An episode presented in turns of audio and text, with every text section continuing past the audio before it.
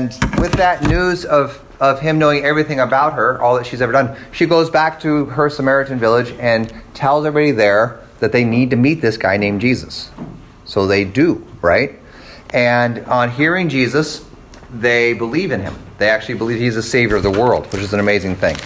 So then we ended last week by talking about these two days he departed for Galilee, and the prophet is not worthy of honor in his own hometown, and how that refers us back to the fact that the Jews do not receive Jesus even though he is a the Jewish Messiah. We talk about how he's the creator of the world, and yet the world that he created rejects him. He's the Jewish Messiah, and yet the Jewish people reject him. So he comes, and his own people reject him, which is in stark contrast to the Samaritans, who are not Jews, right, or they're half breeds, and they don't reject him, but they believe in him. Okay? So John is kind of setting this contrast. And this is something we're going to see throughout the gospel is that the people who are supposed to reject Jesus end up accepting, and the people who should be welcoming him kill him. Okay, and this is actually this this kind of strange story that goes through the gospel. Okay? Any questions from last week or any thoughts?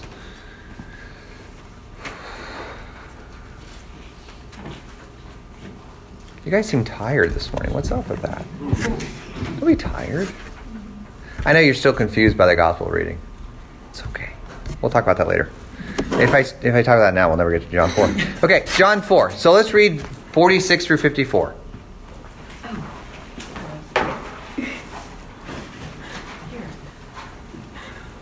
The Bible. I forgot the end of his Bible.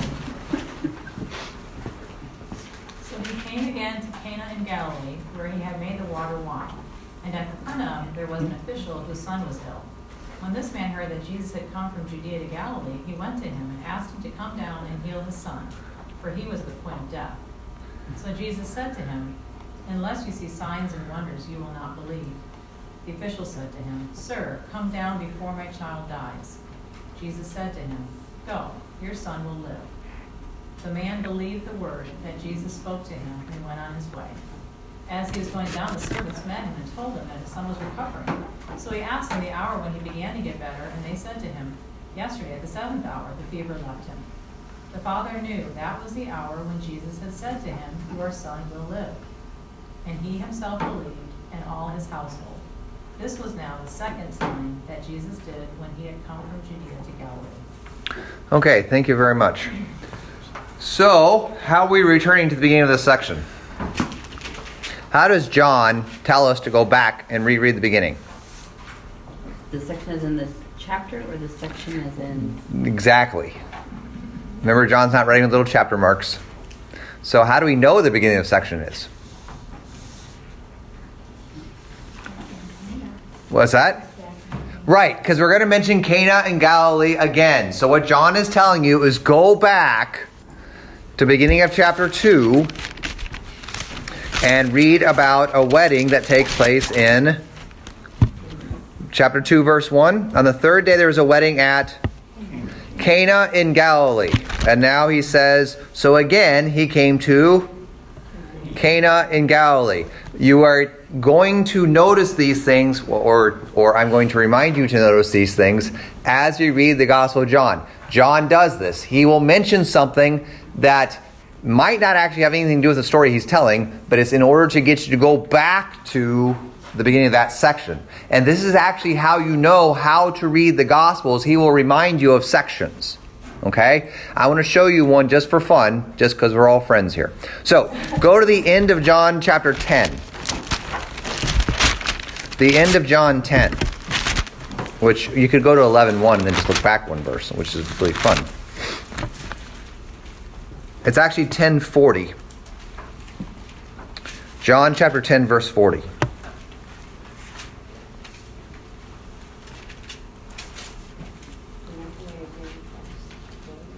Yeah, read it out loud. He went away again across the Jordan to the place where John had baptized, had been baptized, I'm sorry, I can't. That's fine. Just make it up as you go along. Had been, had been baptized at first, and there he remained. Yeah, so John the Baptist has nothing to do with this story. Why is he saying this? Because this is the end of the first half of the gospel. How did the first half of the gospel start? With John baptizing in the Jordan. Okay? Now, so now we're going to start into the second half of the gospel. Well, what story starts the second half of the gospel? No, second half. Lazarus, this guy who dies and rises. How do you think the second half of the gospel is going to end? There's going to be a story about a guy who dies and rises. Isn't that weird? There's also going to be a witness in the second half of the gospel that's going to tell you the truth about Jesus. His name is not John, he's dead. Thomas. We haven't met him yet in the first half of the gospel. He is a new character introduced in chapter 11 for the first time.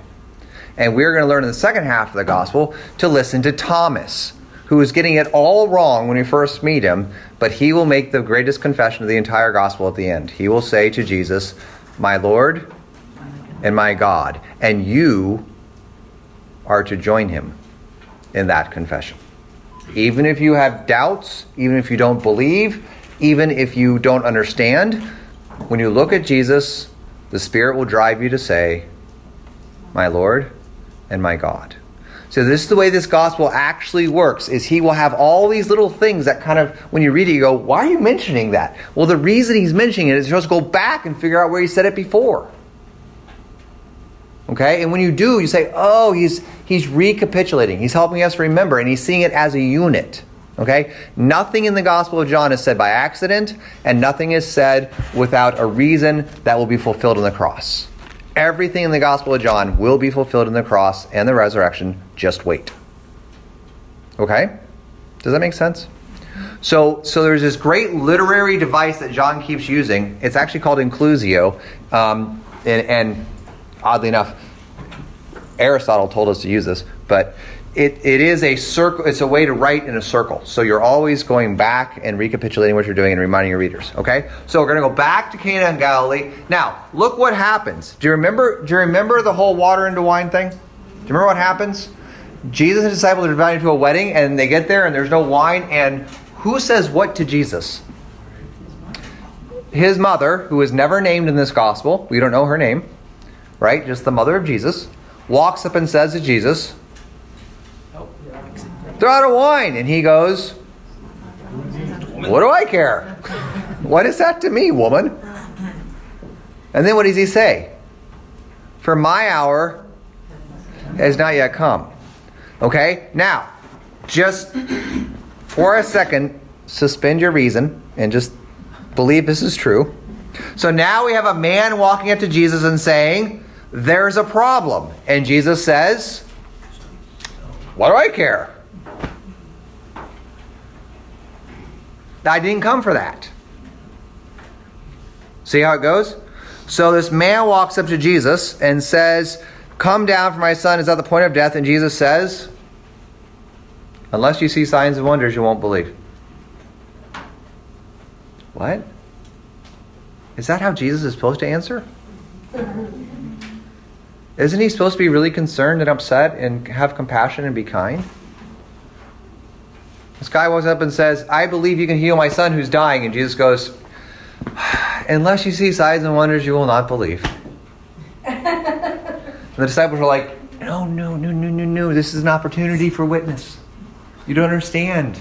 Right? See, Jesus is not saying what you think he's going to say, just like the wedding at Cana. He's saying, It's not about this. There's something greater coming. My hour has not yet come. Signs and wonders are only signs, they're not actually the thing themselves.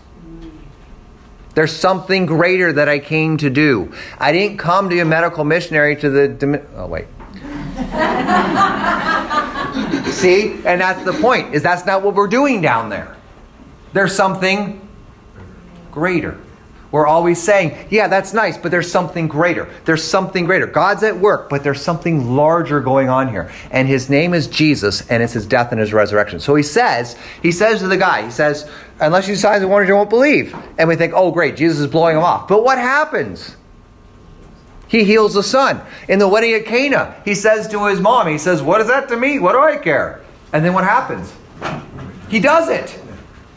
Right? See, that's the thing, is it's not because of the cross I don't care. It's because of the cross you're going to see something greater as I care. In both cases, it sounds like he's not going to do it, but he does it. Isn't that the whole purpose, though, is that that's our mission, is even though, yes, he, there's a bigger purpose, but what are we supposed to do in the interim? Yeah, what are you supposed to do? Die? Rise? Heaven. No, that's seriously. What are you supposed to do? Every day, die and rise. Every day. So, how do you do that? I don't know.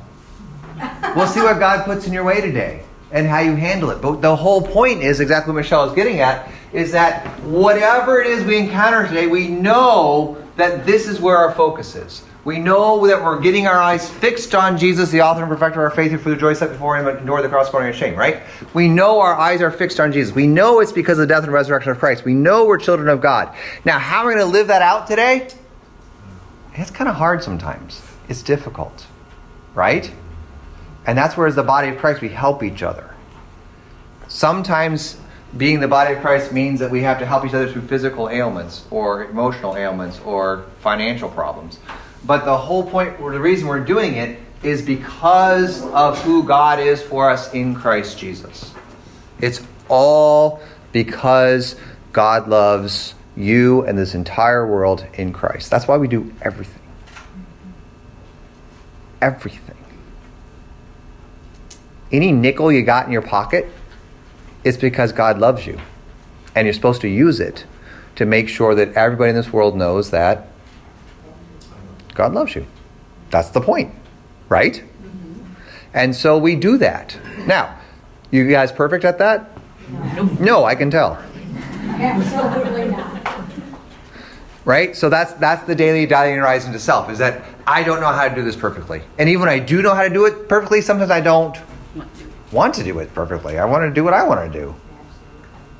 Okay? So this is this is what daily repentance and living in forgiveness means is that we we know our lives are not consistent with what we believe. but we keep saying this is who we are to be as we live. We live in light of the cross of Christ. Yeah? Okay? Any other thoughts or, or questions on that? Number one. Okay, number two. What effects miracles? And I used E instead of A because you're supposed to. What's that? Faith. Yeah, that's nice. Yeah, that's nice. Seeing, What's that? seeing. Seeing. Yeah, that's nice. Miracles happen regardless of faith, Yeah, they do sometimes. What effects miracles? Jesus? Yeah, that's nice. Okay. And Of course, that's right, but I can't say no to that. I don't understand the question. I- What makes miracles happen? right? God, that's who. What makes miracles happen? There's only one means of grace, and it is the Word. Word. It's the Word. Okay? The Word of God is what makes things happen. Right? Is baptism a means of grace? Yes. Why? Because it's not plain water, it's water joined with the Word. Word. Is the Lord's Supper a means of grace? Why? Because it's bread and wine with the Word. If Jesus didn't say it, would it work? No. No. Why do we believe in the real presence? Because Jesus said so. Why do we believe that baptism saves? Because Jesus said so. Why do we believe that your sins are forgiven? Because Jesus. Said so. Why do you believe Jesus is the Christ, the Son of God? And by believing have life in his name? Because He said so. he said so. See, his word actually does what he says. Let me give you an example. Let there be light. He said so. And there's light. Same God, still speaking. When your pastor says you are forgiven, you can believe it because Jesus said so. You see, confession has two parts. First, that we confess our sins, and second, that we receive absolution from our pastor as from Christ himself. Right? That's the catechism if you haven't if you don't remember that. We did have a suggestion to review the catechism, so we might actually do that at one point because I think that's a good idea. So, this is the point: is that the the scriptures. Okay, nobody's allowed to leave, right? You have to stick around for the end. We are not people who worship the scriptures. It's not the book. Who's the Word of God? Jesus. Christ, Jesus Himself. Why are the scriptures true? Because they are the inspired, inerrant Word of God that delivers to us Jesus. You don't start with a holy book and find Jesus in there somewhere, right? The Holy Spirit gives you faith in Christ. And we learn to believe that this book is His Word to us. See, so the word that saves you is first of all the Son of God in flesh. And you, bel- you learn to believe every word God speaks. Every word. Right? Now, that word will kill you. Just a warning. The word of God will kill you. What do we call that? The law. The law. The Word of God will also give you life. What do we call that? The gospel. If you're walking around thinking, dude, I love me some me, I'm pretty awesome. It's about time someone walks up and Bang. gives you some law, right? I got this church thing licked. I, I don't just go to worship, I go to Bible class.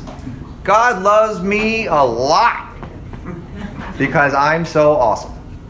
And we go, I don't think you've been listening. All your righteousness is like filthy rags. Whenever you walk up to God and say, Look at me, what's the answer? Law, death, condemnation. Whenever we look at Jesus, what's the answer? Right. Righteousness, forgiveness, peace, joy. What we want to do is you don't walk up to God and say, Look at me. You walk up to God and say, I'm with Him. In Christ. Baptized into Christ, fed by His body and blood, listening to His word, Holy Spirit working. What affects miracles? The Word of God. Hey, here's the thing. I talked to God the other day, and He's given you His Word in any format you want it. He put it on your phone. He put it on your tablet. He put it in your little headphones as you're walking along the way. He gave you a book you can read. He gave you sign language if you can't hear. He gave you foreign languages if you don't speak English, which I don't understand. He even gave you English if you can't read Greek, which I really don't understand. But there you go. Okay? But the point is, He has given us His Word. We have no excuse in this. Blessed is the man who meditates on the Word of the Lord day and night. How are you doing with that? Good thing there's forgiveness. What's that? Good thing there's forgiveness. Good thing there's forgiveness. Blessed is the one who meditates on the law of the Lord day and night. How are you doing with that? Not so good. Not so good. You still think God should bless you? Yes, Why? because he said so. Because who's the one that meditated on the Torah Yahweh day and night? Jesus. Who's the blessed one? Jesus. When you were baptized, you were baptized into Him. You don't get blessings because you deserve them. You get blessings because God loves to give you blessings because of what Christ has done for you. Yeah? Okay? That's how miracles work. You want to get resurrected? That's the way it's going to work. Because Jesus is going to walk up one day and be like, hey, come out. And you are going to come out because Jesus said so. Oh, if you didn't catch that, that happens in chapter 11 of this gospel. Jesus will actually walk to a grave like, hey, Lazarus, uh, come out. And what does Lazarus do? He comes out. Why? He's told to do. Because Jesus said so. So he goes. Okay, so number three. To whom did the official witness? His family. What's that? His family. They, they come along, right? They come report and say, Your son's better. And, and he goes, Yay, medical science. Now, what does he say? What time did that happen? He goes, That's the same time that Jesus told me it was going to happen. Right? He points them to Christ. He, he actually takes this opportunity and says, You got to believe this guy. Because what he says happens. And this is really the question for us is do you believe that what Jesus says happens? Or don't you?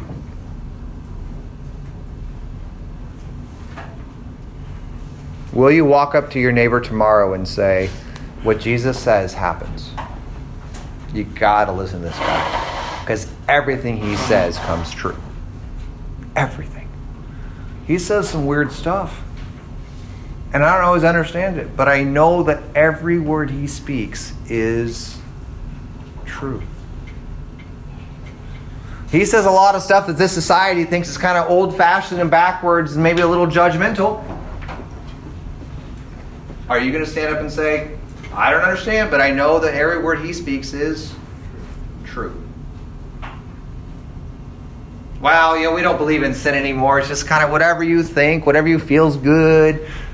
Who are you to tell me? And I'm nobody, but I got this guy named Jesus, and everything he says is true.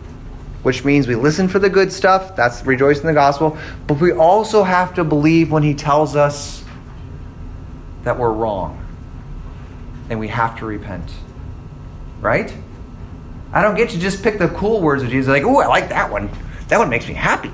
No, every word he says is true. Every word.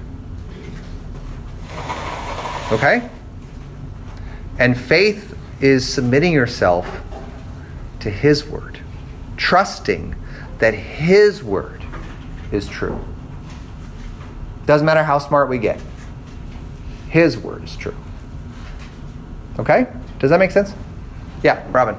So in church, when we do, when the readings are, and Yeah. you're supposed to say thanks be to God. Yeah. Sometimes after some of those readings, I'm like, okay. Or or my wife who who kind of goes, if he says the gospel of the Lord after that reading, this is the gospel of the like, I don't think so. That was the law. right?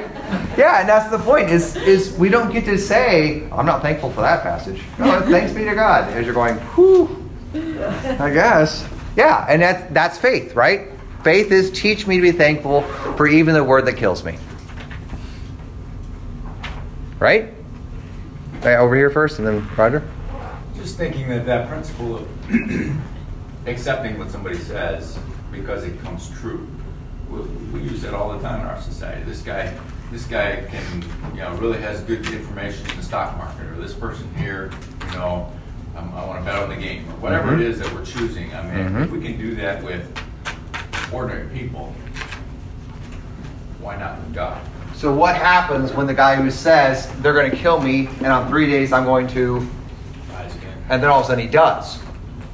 Then what do you do? You go, wow, he's got some good information, right? and if that same guy says, um, just so you know, I'm coming back, and when I do, that's the end of the world, and you're either with me in heaven or you're against me in hell. If that same guy says that, maybe we oughta, right? Right? Is that what you're saying? Well, all I'm saying is we, the principle of just accepting because somebody's word comes true or somebody really knows what they're talking about, that works in our society all the time. We do it all the time. That's how we figure out how to trust, right? Mhm. Yeah. And so that's what the scriptures are really teaching us about Jesus. He knows what he's talking about. It comes true. And this goes back to Deuteronomy, by the way. Deuteronomy 18 is if a, if a prophet says, I'm speaking for the Lord, but what he says doesn't come true, kill him. Because he ain't a prophet. But if what he says comes true, then you better listen because he's speaking the very word of God. Okay, this is Deut- that's Deuteronomy 18. Okay, Roger? In this miracle, it says that, that the child began to get better. Mhm. In the other miracles, they were healed immediately, hundred percent. Yeah, he didn't die, is the point. Well, I mean, I'm thinking, kind of, you know, sometimes we get down or sick or whatever, and we pray for healing. and Yeah. We want it immediate. Yeah, we We do. are down the road. Um, Michelle's a good case. Yeah, Um, you're a good case. uh, You're a case, yeah. good, might be a stretch. Yeah, it just, it just seems odd that John, you know, he began to get better. You know, the fever left him, he began to get better, but he wasn't immediately healed like so many of the other miracles. Yeah, Mine doesn't say began. yeah. I say that's the word "began" is a little goofy there. Um, I don't know how much stock I would put in that, but yeah, I think your point is well made. Is that, and, and I know we we talk about this in prayer a lot. Is that prayer is not an opportunity to tell God how to do things or when to do them. It's not even to remind Him that He should do something. It's simply it's simply for us to remember to trust in Him that He's the one that does these things. And so sometimes healing is immediate. Sometimes it takes years. And sometimes you never see it. Right? I've prayed for many, many, many, many, many people, just like y'all have, for God to change a circumstance or to fix something or to heal something or to provide something. And He apparently was too busy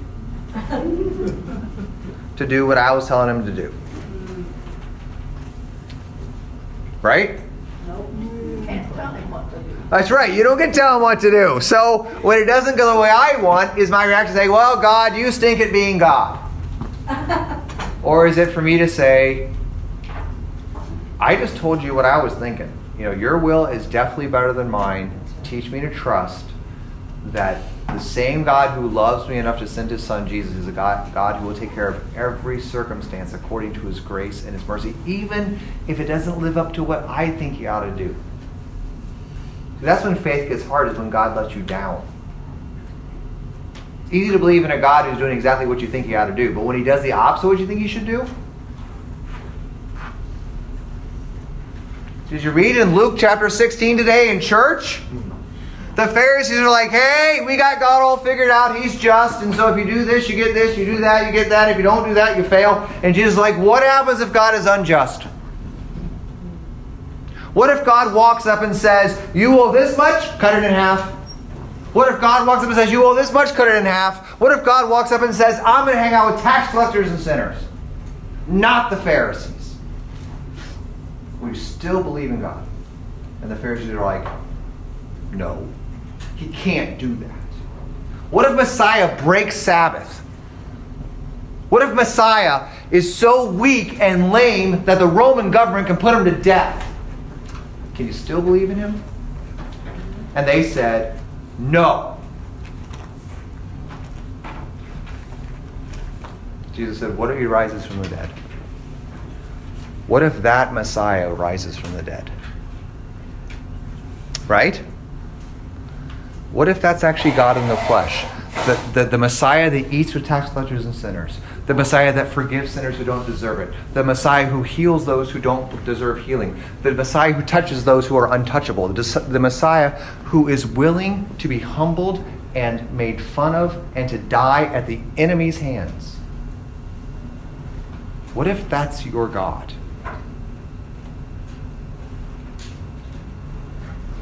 See, that's the Gospels. And then what we learn is that we've been reading them all wrong because we always think we're the good guys. But what if we're the ones who don't deserve God to come to us? What if I'm the one who doesn't deserve God to come to me? What if I'm the sinner who doesn't deserve forgiveness?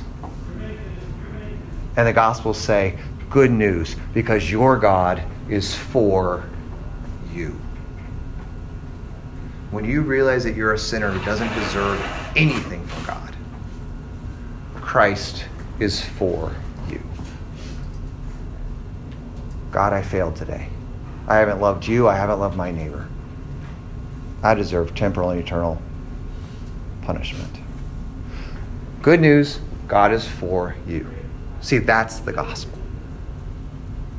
God is for you in Christ. Okay? So that's what happens. And we just let it happen that way. Everything we do, trusting that God is for us. Okay, let's pray, and then we'll get going. Lord God, Heavenly Father, teach us to trust in your word. For in your word we read amazing promises. In your word we read things that are hard for us to deal with. Teach us to trust that our Savior Jesus Christ, your word is true. Teach us also to trust that that word reveals to us that you are a God who rejoices to forgive even sinners like us. And Lord, today, let us rejoice that your word has come to us, forgiven us all of our sins, and given us the gift of eternal life. In Jesus' name. Thank you all.